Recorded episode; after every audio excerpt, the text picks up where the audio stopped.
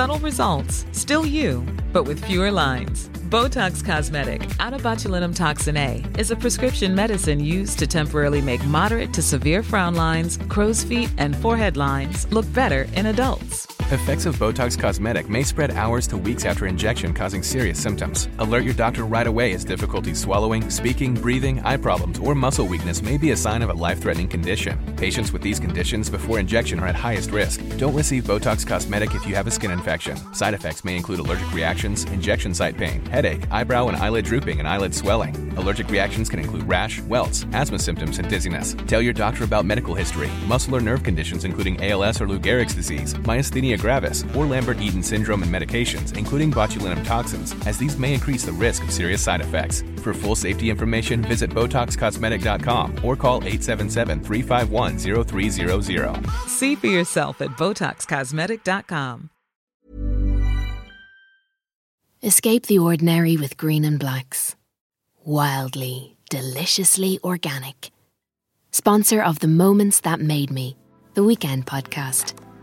A rich, intense chocolate to savour.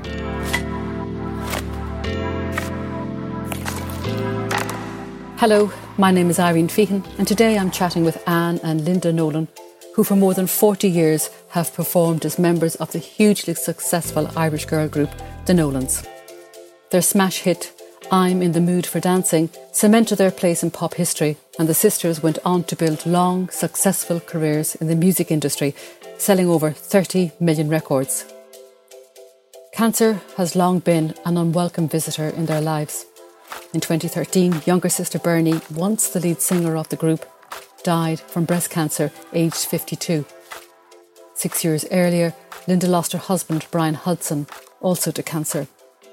And last year, Anne and Linda decided to go public when they were both diagnosed with cancer again. They bravely posed for pictures and appeared on TV with shaved heads. Their hair has since grown back, and they have found time to co write a memoir titled Stronger Together. It's their story of dealing with cancer and how the shared experience deepened their bond. So, a little over a year ago, you were on the high seas with sisters Maureen and Colleen on a five star cruise. Now, in video clips from the reality TV show that you were recording at the time, The Nolans Go Cruising, you all looked so happy and healthy. And then soon after returning home, you both were told that your cancer had returned. So, what was that like at that moment to be told after such a high experience on the high seas? So, perhaps, Anne, would you say what was that like to get that news first? Um, well, my cancer was um, it wasn't hadn't returned. It was a new cancer, so um, it was um, very traumatic. And when I found the lump, I thought, oh, it's probably just, it'll probably go away, you know. But then I thought, well, even if it doesn't go, it goes away, it goes away, but I still need to go and get it checked. So I went straight away, more or less the day after I'd found it. And um, I kind of knew, you know, what, but yeah. when the doctor examined me, her reaction, because I'd been through it before, 20 years before, I kind of knew that it, this one, because I've had lumps all through my life removed from my breasts, but they've always just said, yeah, it's just a cyst, we'll just aspirate it. And I knew this time because she sent me to the clinic and I went and had a mammogram and I knew by their reaction and all the things they did that it was cancer. So when they actually told me, I was expecting it. I kind of knew, you know, so it was still really, really traumatic and very, very upsetting, you know. But um, the good thing about it was it was it was um, a new cancer. It wasn't a secondary cancer. So that was a bit of good news. And that's made your prognosis a little better then, hasn't it? So, yeah, so they said it was curable and I'd have to have really extreme chemotherapy and then an operation and then radiotherapy, which I've had all of them. Um, but the prognosis was really good. And after my operation, when I had a, a scan, they said they couldn't find any trace of cancer there at all. So, yeah, it was amazing, fantastic. Linda, you yours was different because this was the third time you were told you had cancer. Yeah, first in 2006, then again in 2017 is when it became secondary breast cancer and it had metastasized, which means the cells had gone to my hip, which I fell up the stairs um, and I heard a crack and I just thought, oh, I've done something, you know, I just hurt myself kind of thing. And then Anne was with me at the hospital actually. And um, they said, yeah, well, we think you fractured your hip, so that's an operation, you know. And I went, oh, right. And then they came back in and said, we're just going to take another look at uh, the long bone in your leg. We'll take pictures of that. And then she said, you know, with your history and everything. And she went out. And I said to Anne, I didn't expect that to be happening, mm. you know, your history. And um, and Anne said, don't, they're just checking it because of our history. They're just, you know, double checking it. And then three days later, they told me that I, I, uh, that we've seen something there, a mass. It could be a cyst. I said, could it be cancer? And they went, yes. And uh, and then they said it was cancer eventually.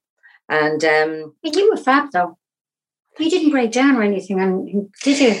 Uh, well, not really. I phoned Annie because our sister-in-law works in the hospital, so I phoned her in, initially, and she came over from where she was, and I had a little cry with her. But it's weird, yeah. It's um, it's just scary, you know, because they told Bernie her cancer was treatable but not curable, and she only lasted for a year, didn't she? A year at the most. But some women live 15, 20 years, you know. Mm. So hopefully, I'm going to be one of those women.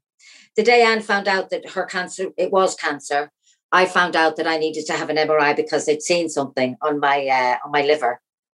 And um, and then Maureen phoned to say yes, Anne's is confirmed. And then about an hour later, I got the information that mine was, you know, and um, and I didn't tell them for two or three days because everyone was so devastated with Anne. You know, I thought, God, we can't put them through it again. You know, but of course they found, you know, you have to tell them eventually. It had to come out. And you both ended up being treated at the same time in the same hospital with chemotherapy. It must have made a huge difference that you were there to support each other.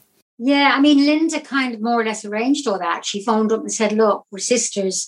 We, we're both having chemotherapy at the same time. We're going through a pandemic. You know, we can't have anybody with us at all, nobody. Um, and normally, when you're having chemotherapy, you know, they all had chairs next to where the patient sits so that their relative could sit there but because of the pandemic, every was social distanced. And um, she said, could, "Is it possible that we could have our chemotherapy together?" And they agreed, didn't they? And, yeah. And it was yeah. First of all, they went, "Oh." Yeah. How unusual. Oh, yeah. Well, I, I always say, you know, you've heard of the Chemical Brothers with the chemo sisters. um, yeah, so he was he was okay and they arranged it. And it was, you know, Maureen uh, moved in with Anne immediately to live because of pandemic. So they were in a bubble, and I moved in with my sister Denise and her partner Tom.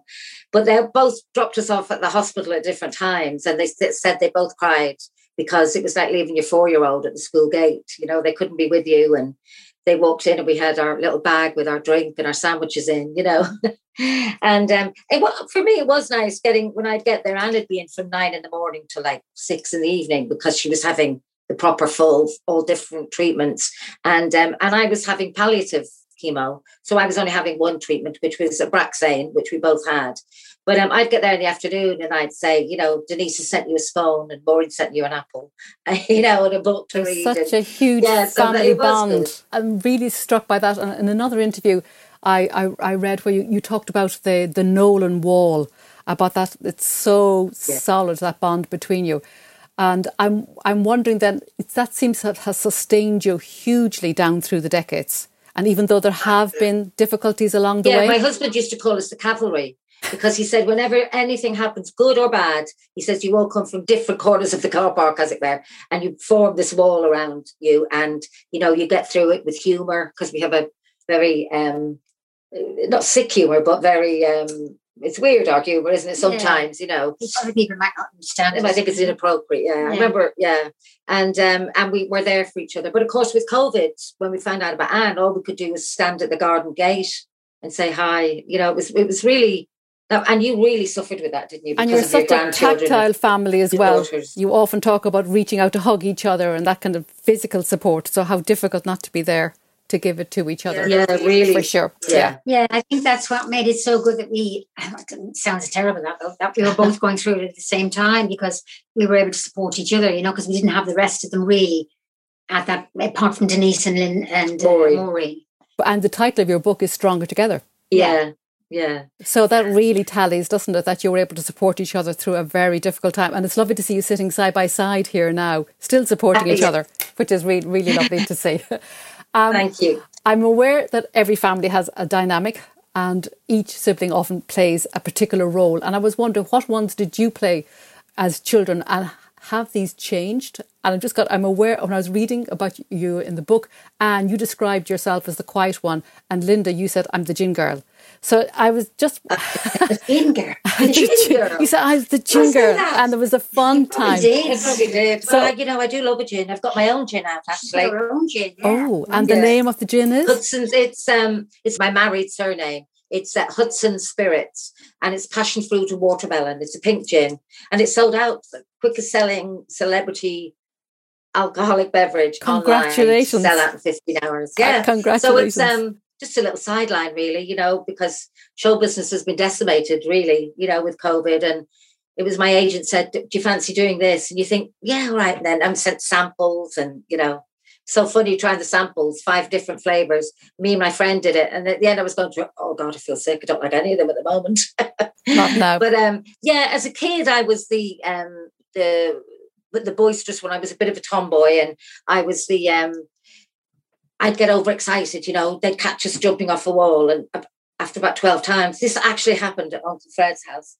And after about 12 times, they went, We're not catching you this time. And they'd catch me because I'd jump again. But eventually they didn't catch me and I lost my two front teeth mm-hmm. on the floor. Yeah. But, you know, serves you right. Should have listened, you know. So I was very, I used to get very excited as a kid. She you know. always wanted to organize things, and she's still like that now. Yeah, she lo- loves organizing things. You know. Yeah, I'd love to be making sure everybody's got like, what they should have and where they. It's like if I'm at a wedding and one of the bridesmaids is holding her flowers wrong, and I don't really know them that well, I literally go up and go, "You're holding flowers different yeah. to everyone else." Or if the bride has got a beautiful train on her dress and nobody's fixing it, I go up and go, "Excuse me." Yeah, like that. That's you your know? showbiz yeah. background, then, perhaps. When they see it, they go, "I'm so glad you did that. It looked yeah. better," you know. She Lovely. likes, yeah, she likes fixing things. And and what about your role then? Was it the quiet one, or was it more than being the quiet one? I kind of, um, I don't really know to be honest with you. I was the eldest, so I think my mum and dad kind of relied on me quite a lot when they were all because little. they were both working, weren't they? Yeah, so I kind of got fell into that kind of role. You know what I mean? The big sister kind of role. Um, but uh, she used to do my ponytail. She was literally, yeah. and it's too tight now. Everything had to be symmetrical, you know, a bit of OCD even when I was a kid. Yes. Um, but I was, um, my eldest brother and I were, were very close as well. You know, he was the, I was the only good girl that was allowed into his gang, sort of thing. Because um, she was, you were a tomboy when you were a kid. Oh my god! Yeah. And if there was any bullying at school or whatever, like Denise was bullied at school for a little while, She's spoke up. I'm going to get my big sister onto you. You know. Yeah. Yeah. Well done. And then it seemed to me that back when you went back on that great cruise, um, that there was an opportunity for you. You said that you actually went back and you reverted to type. You had you hadn't been with each other that much, but suddenly you were back in oh, your usual kind of roles. Into the, those kind of, you know, Colleen was the baby again, and um, she doesn't she doesn't talk a lot, does she? I think as a kid, you know, in our house, if you didn't shout, you didn't get heard really. So I was me and Bernie when we were doing it before. Bernie and I were the gobby ones again, you know, and Anne was like yeah, I, big sister again and Maureen quiet. Yeah. You know, you just I think you just do that naturally, but um and each great. has an important role. Yeah, such a wonderful opportunity for oh, you. fabulous. For yeah. sure.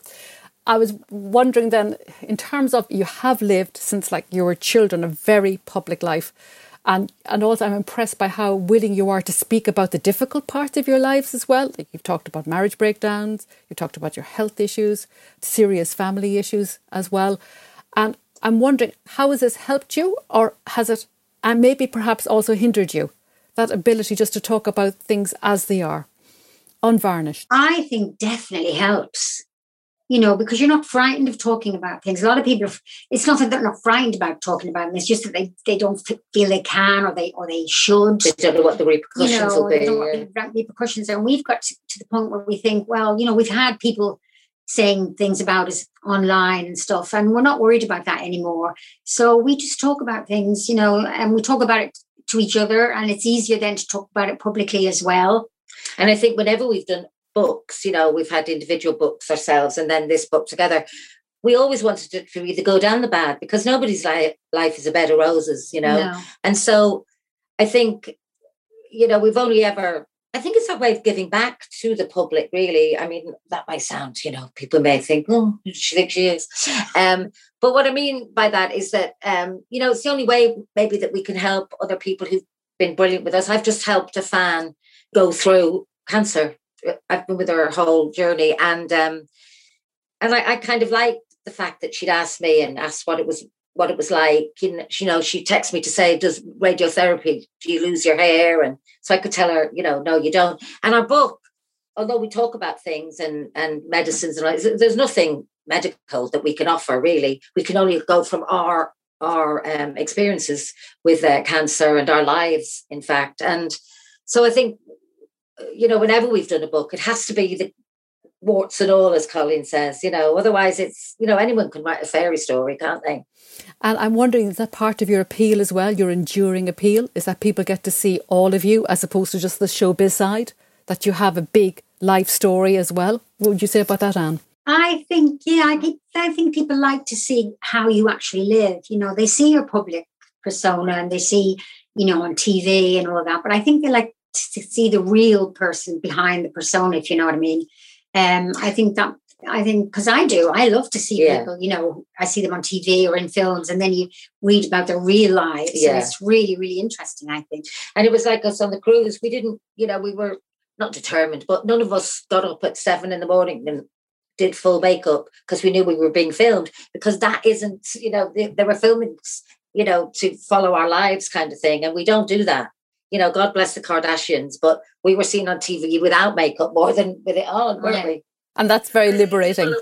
So in a way, you've you've never been alone, even at your darkest moments. It sounds like you've never really been alone, either through because of all your family support or because you've all this public support as well. Mm. Our fans have been brilliant with us. We have fans who now have their grandchildren, you know, and they play in the mood for dancing to their grandchildren, you know. And we've been really, really lucky with our fans. You know, we used to call them the regulars, and they'd follow us around and, you know, always be on the front row. And now they're all parents and grandmothers themselves, you know. And it's um we're we're really grateful for that as well. Yeah, I think um, when you say, you know, you're never really alone, the thing with cancer is that although you have all these people around you, there are moments when you do feel like you're alone, you're the only yeah. person in the world, you know, because you know, it's when you hard. go to bed at night and you're thinking about things and you just feel, oh, this big black cloud now and again comes over and you think, oh God, I've got cancer, you know. And it's learning to live with that and dealing with it really that is hard. Yeah, we both well. reached out for, I mean, I've been having counseling for a long time with the same counselor, which has been amazing. And this time, because Anne so, suffered really badly with anxiety, which you've never had before. No. Um, Anne reached out uh, and, yeah. and, had some counselling. So you know, again, to say to people, there's help out there, you know. Anne is right. It's, it's at night. And sometimes I've been out and you put on this brave face and everything, and then you shut the door and you slide down the wall and think, I can't do this anymore, you know. Mm. And um, and like you know, again, I would sit up in bed and I feel rubbish. And if Brian had been here, he'd be rubbing my back saying, It's okay, what do you want? What can I do? And then of course I start missing him all over again. And it brings back that that kind of loneliness. So that's a very human response to the huge stress you're yeah. both you've both been under. Yeah. And I think that's a really important point about the mental health side of things as well. So again, and maybe it's somehow to do maybe it's a more Irish thing and you're both Irish, but that idea that you put on your brave face and you just keep going. Whereas I think perhaps in England there's a greater acceptance that people have mental health issues at times and also get help for it. And uh, I think that, again, that's leading the way by saying, look, if you need the help, go get it. And this is our experience. Well, I said to Anne, because she was a little bit hesitant at first, weren't you? And I said to Anne, the thing, and I said to everyone, to be fair, the thing about counselling is if you go the first time and it's not for you, and it won't be for everybody, but if you try it and, and it works, then it can only be a good thing. But if you try it and it's not for you, you don't have to go back. You don't sign a contract to have six sessions, or you know, you just say it's not for me. I, I'll find some some way else you know yeah. it my, saved my life my eldest daughter was a great help to me in that as well yeah. because she's done courses on mental health so she knows quite a bit about it you know so she's able to advise me about things and you know tell me like linda said for some people it's not it doesn't work for them you know and she just said to me just have it mom and if you don't like it you can always say no i don't want it anymore it's not it's not my thing you know um, and in the beginning when i started having it because I had this terrible anxiety. Yeah. And um, she was I in hospital for 11 days, weren't you? Yeah. With um, the anxiety? And no, no, I went into hospital because my temperature went miles out over what it should be. And they kept me in because they couldn't get it down. I was, you know, every day I was having blood tests and all these, and they just couldn't get my temperature down. Um, but I, I started having anxiety attacks whilst I was in there because I couldn't see my family. I couldn't see. I, I, was even in a, an isolation room, so I didn't see the doctors and nurses. The door was closed. Nobody was allowed to enter my room unless they were gowned up and everything. And I just started having really, really bad anxiety attacks. Um, and um, I, you know, I speak to my, I'm crying on the phone to my daughters, which was terrible. Now, when I look back, you know, for them, it was awful. But then my eldest daughter said, "You need to speak to somebody about it." You know, I said, "I don't need to speak to anybody. I know what's happening. I know what's wrong with me." And she said, "Well, just speak to somebody, and if it doesn't work for you, you can say no, I don't want it anymore." So that's what I did, and it was it was a great help actually, as I don't have the anxiety anymore now because we've I've talked it through. I'm still seeing the counsellor you know, but um And did you get coping skills as well? Like did you learn coping skills through the work with the counsellor then? Absolutely, yeah. Breathing skills and all kinds know, of different exercises yeah. to do mentally and physically. Yeah. Um, yeah, it was brilliant. And I think for me, a counsellor is great because, you know, for example, I started seeing the counsellor after Brian had uh, died. I was diagnosed with complex grief. And um, and at one point, because I was suicidal, I was with the local med- mental health crisis team. And for me, the counsellor was because I knew that they were grieving as well. And apart from grieving, they, they were so upset for me, you know. And I thought there were certain things I couldn't tell them because it would have made them feel worse. But with a counsellor, I'm not worried about upsetting her. Do you know what I mean? I can say whatever I want. It's not going to go any further unless you're ill, you know. Then they have to. They have a right to. um well, an obligation to let your your doctors know, whatever. And um, and I took Lauren and Colleen with me when I went to see the psychiatrist the, the second or third time because I just I knew it was hard for them to understand. Colleen is a bit, and you know, it's each to their own. Colleen is a bit kicking you in the bum and pushing you out the door and going, "Oh, you can do it." Whereas with Maureen, when I went, I just can't do it. She'd go, "Don't do it then." And sometimes you just want someone to go, "It's okay not to do it." You know, when I didn't go back to Blood Brothers, after Brian had died, I tried and I was ill and it was just so difficult. It sounds like it was the kindest phoning. thing you could do at the time for yourself. Well, you yeah, had to take yeah, care of yourself. the, the pressure. You know, I booked five holidays in one year and paid for them all. And two of them were going away with the girls, and uh, oh, the, the others were with really good friends. And I didn't go on any of them. And the relief going, I'm not going to go. And they'd go, but you've paid for it and everything. But at the time, I just felt safer being at home where my counselor was, where my help was in case anything did go wrong. Yeah, so it, it, it's really helped me. Green and blacks, wildly, deliciously organic. A selection of ethically sourced flavours combined with a rich cocoa intensity.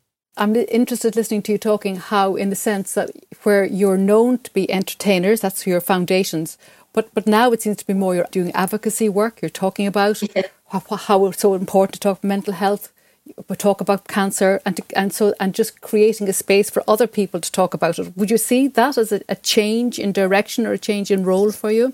I think it will have happened by accident. If, if if anything, we didn't, you know, purposely think, let's go and do this. You know, again, it's because we're honest. You know, we just we just say it how it is with us, really. Yeah, I think it's just come about because we've been through all these traumatic things in our lives and talking about them um, let people know that you can talk about it.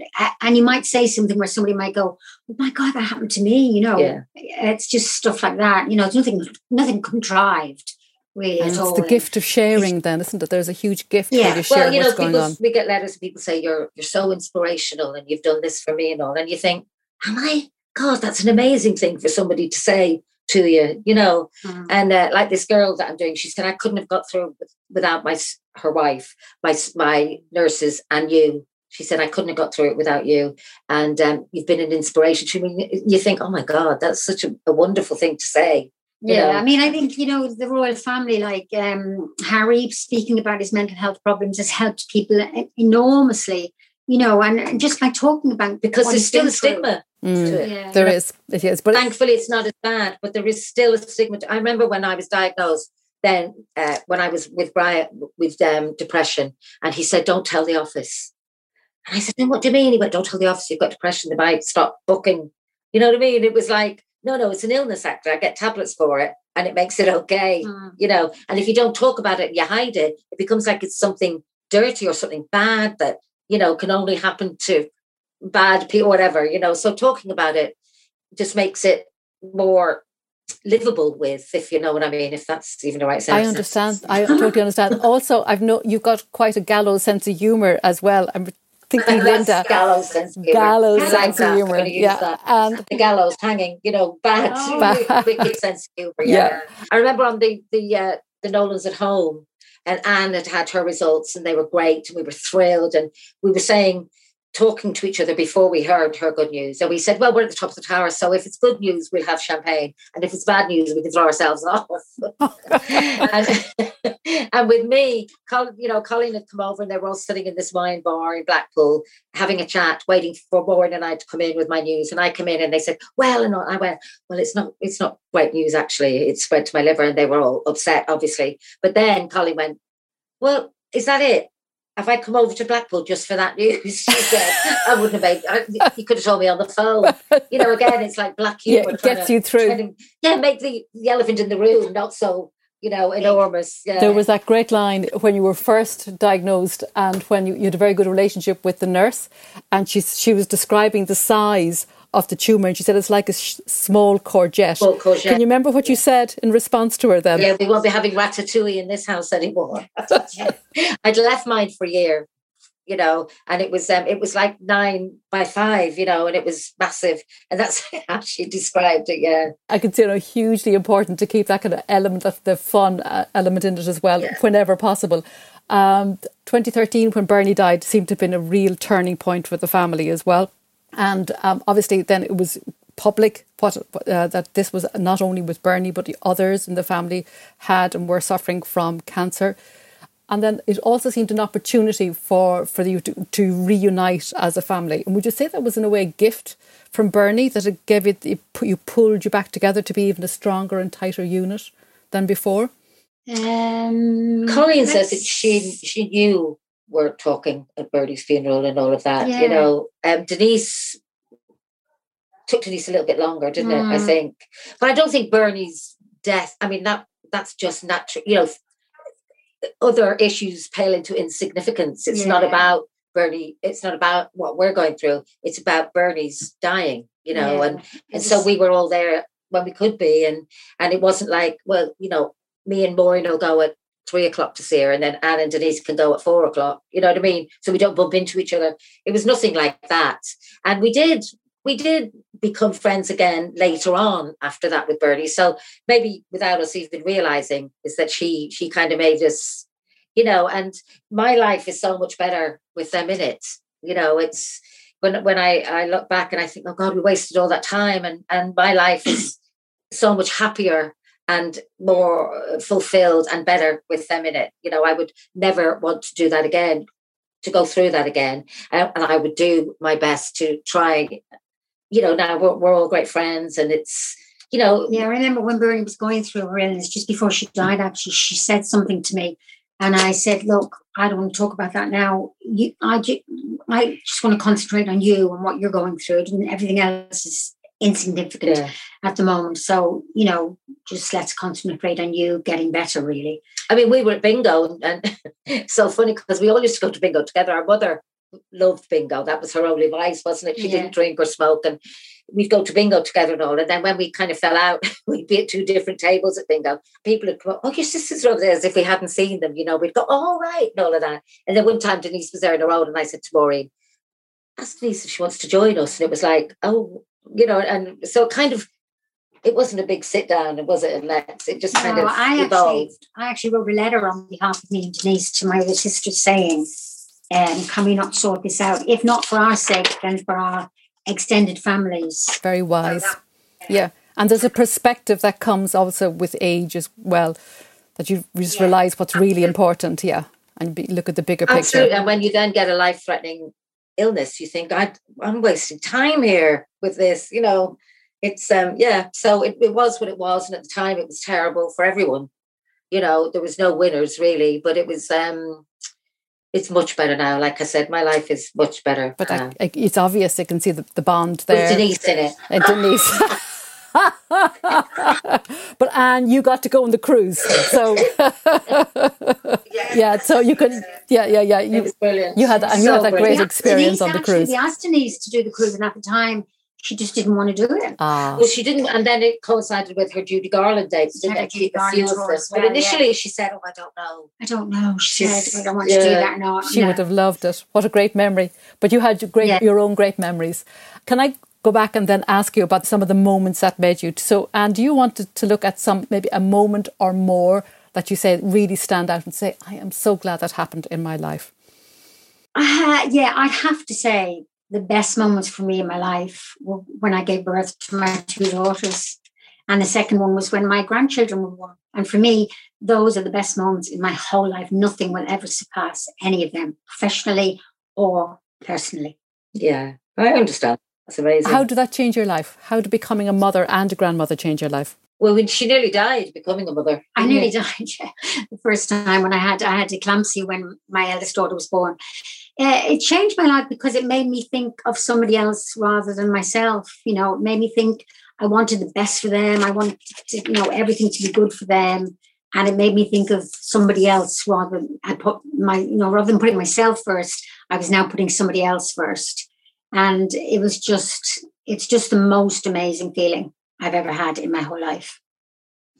I always say to them, I always say to the girls, if I've looked after the kids or whatever, you know, and uh, I know that they all love me, you know, because I'm their naughty auntie and all of that. But I always say to the girls, but when you come in the door, you get a smile that I will never get because I didn't have children. Okay. No, no, that isn't being, no, that isn't being dramatic. No, I know, I know. But what I mean is, you do, you get a smile comes Yeah, I in, and so. You know, it's like when mum and dad were out working. Somebody Yeah. would look after us. And the minute they came in, I'd go, "Oh God, they're home." But I do, and, and it's true. You get a smile, and you know, it's my only regret in life. It's nobody's fault. But I let work get in the way, and, and thought, "I'll wait, I wait." Of course, then it didn't happen. Um, but no, seriously, and, and that's why it is brilliant. I understand that being the most standout. And you are very close to your nieces and nephews, I understand as well, Linda. Yeah, they they did it on the um, Nolan's at home. Uh, and Maureen and Colleen said, you know, you don't have children, but we want you to know what your great nieces and, nep- and your nieces and nephews think of you.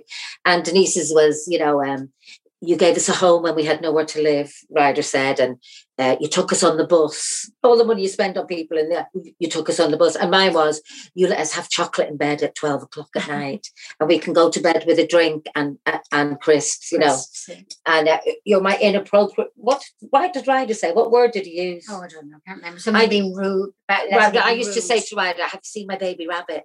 Like this. He's only nine. The two And of course, he went straight back to his mum and went, "Have you seen my?" And he went, "Did Auntie Linda teach you that?" I went, "Well, I didn't teach you. I just thought it'd be funny." So he said this on the show. Yes, you know, the naughty aunt. But Inappropriate. anyway, you haven't told us what your greatest moment is. I know what you're going to say, but I'm on. waiting to hear it. I'm waiting. I was okay, just don't going to say come that on. now. You will, you say. So let's hear Um, it. I think getting married to Brian. Oh, yeah. yeah. I'm meeting Brian. And meeting him, of course, yeah. And and the day that I realized that I loved him, you know, when people say, "Do you know?" Do you know when you fall in love, whatever? But I know the day I fell in love with him when I thought I want to spend the rest of my life with him. And he was dropping us off for a girly night and going. And I thought, oh, And how old were you? You're only 21. I married him when I was 22. Yeah, I met him when I was 20. Yeah. And we were married for 26 years. And you and said a we'd still be together soulmate. if he hadn't have passed away. What yeah. a huge loss. yeah oh my god you know eh, he spoiled me to um he spoiled me spoiled, spoiled me in a way that when he wasn't here it was like I don't know what the word is, you know. kind of ruined her for anybody else because there'd never be anybody else. For Hard him. to live up to him. You know what I mean? So, yeah. yeah. So that was a great he- love. Oh, it was the love of my life. You know, some people don't have that. They meet someone, they're married, and they have a great life. But I had the love of my life. I found my soulmate. And a lot of people don't have that. And I appreciate that. And I think that's why it was so, so hard and so difficult.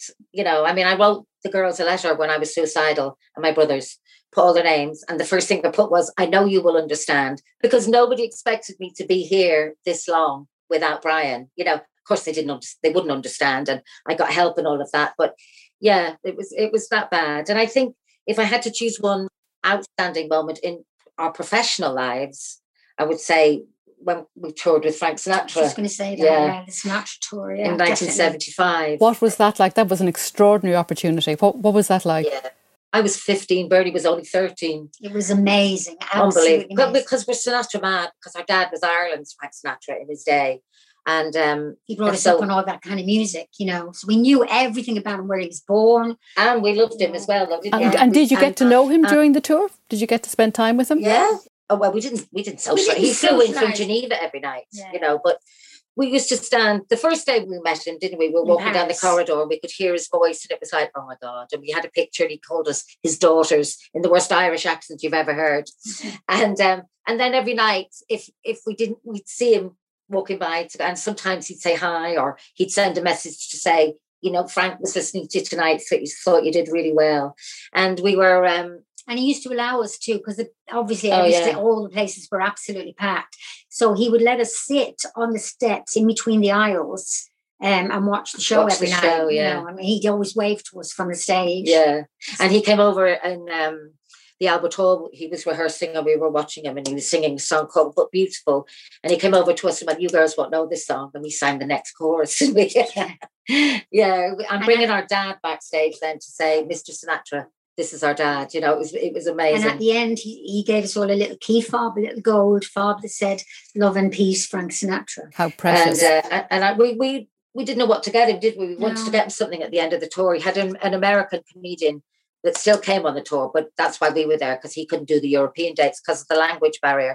So we bought this beautiful Dutch doll, didn't we? I mean, she was gorgeous because he'd just become a granddad to uh, AJ, and he he came out of the um, we gave it to the American comedian. He said, I'll make sure I'll give it to Frank myself. And he came out of the dressing room in uh, the last one. We were in Brussels or something at the Opera House. And he came out with Elizabeth Taylor. And he pushed through this guard and all of that and came over to us and said, and came over to us and said, um, uh, thank you so much for the doll. I'm going to take it in my luggage and give it to AJ from you all. Mm-hmm. And it was like, oh my God, he's real. Yeah. What yeah. a great memory. Yeah, it was amazing. I have one other question to ask you and to ask you each is what's your favourite song from your repertoire? And do you want to say what's your favourite song? Gosh. Oh, all the ones that we sing the lead on. I'll always, always have a love for I'm in the Mood for yeah. Dancing because it's what really made us as far as recording went. Um, but as regards what I think we did, what was our best thing we ever did, we did a Barbra Streisand medley, you know, a medley of all her songs. And I think that's been my favorite because it was, I just thought it was so good vocal. It was live. And, and we did it live on TV. Yeah. And it was just really good. Yeah.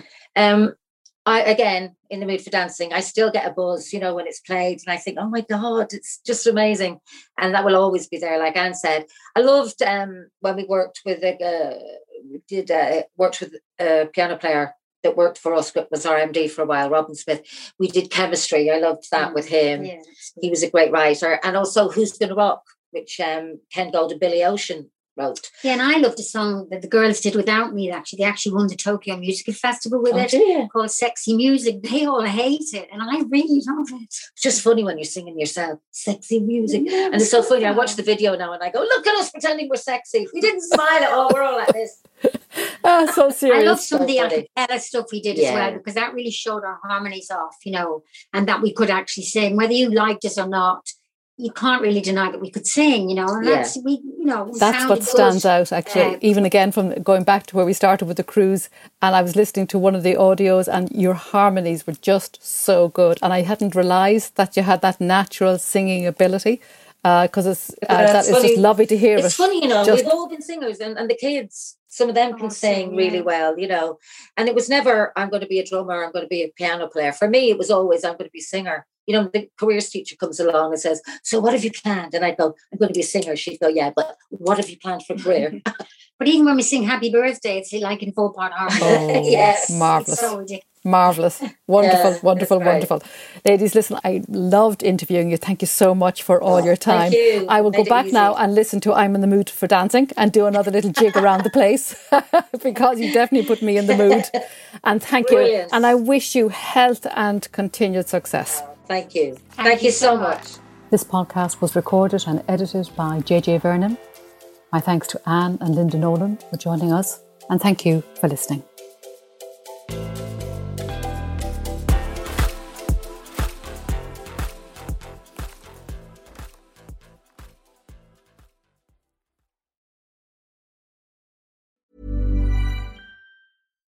The number one selling product of its kind with over 20 years of research and innovation. Botox Cosmetic, out toxin A, is a prescription medicine used to temporarily make moderate to severe frown lines, crow's feet, and forehead lines look better in adults. Effects of Botox Cosmetic may spread hours to weeks after injection, causing serious symptoms. Alert your doctor right away as difficulty swallowing, speaking, breathing, eye problems, or muscle weakness may be a sign of a life threatening condition. Patients with these conditions before injection are at highest risk. Don't receive Botox Cosmetic if you have a skin infection. Side effects may include allergic reactions, injection site pain, headache, eyebrow and eyelid drooping, and eyelid swelling. Allergic reactions can include rash, welts, asthma symptoms, and dizziness. Tell your doctor about medical history, muscle or nerve conditions including ALS or Lou Gehrig's disease, myasthenia gravis, or Lambert Eaton syndrome and medications, including botulinum toxins, as these may increase the risk of serious side effects. For full safety information, visit BotoxCosmetic.com or call 877 351 0300. See for yourself at BotoxCosmetic.com.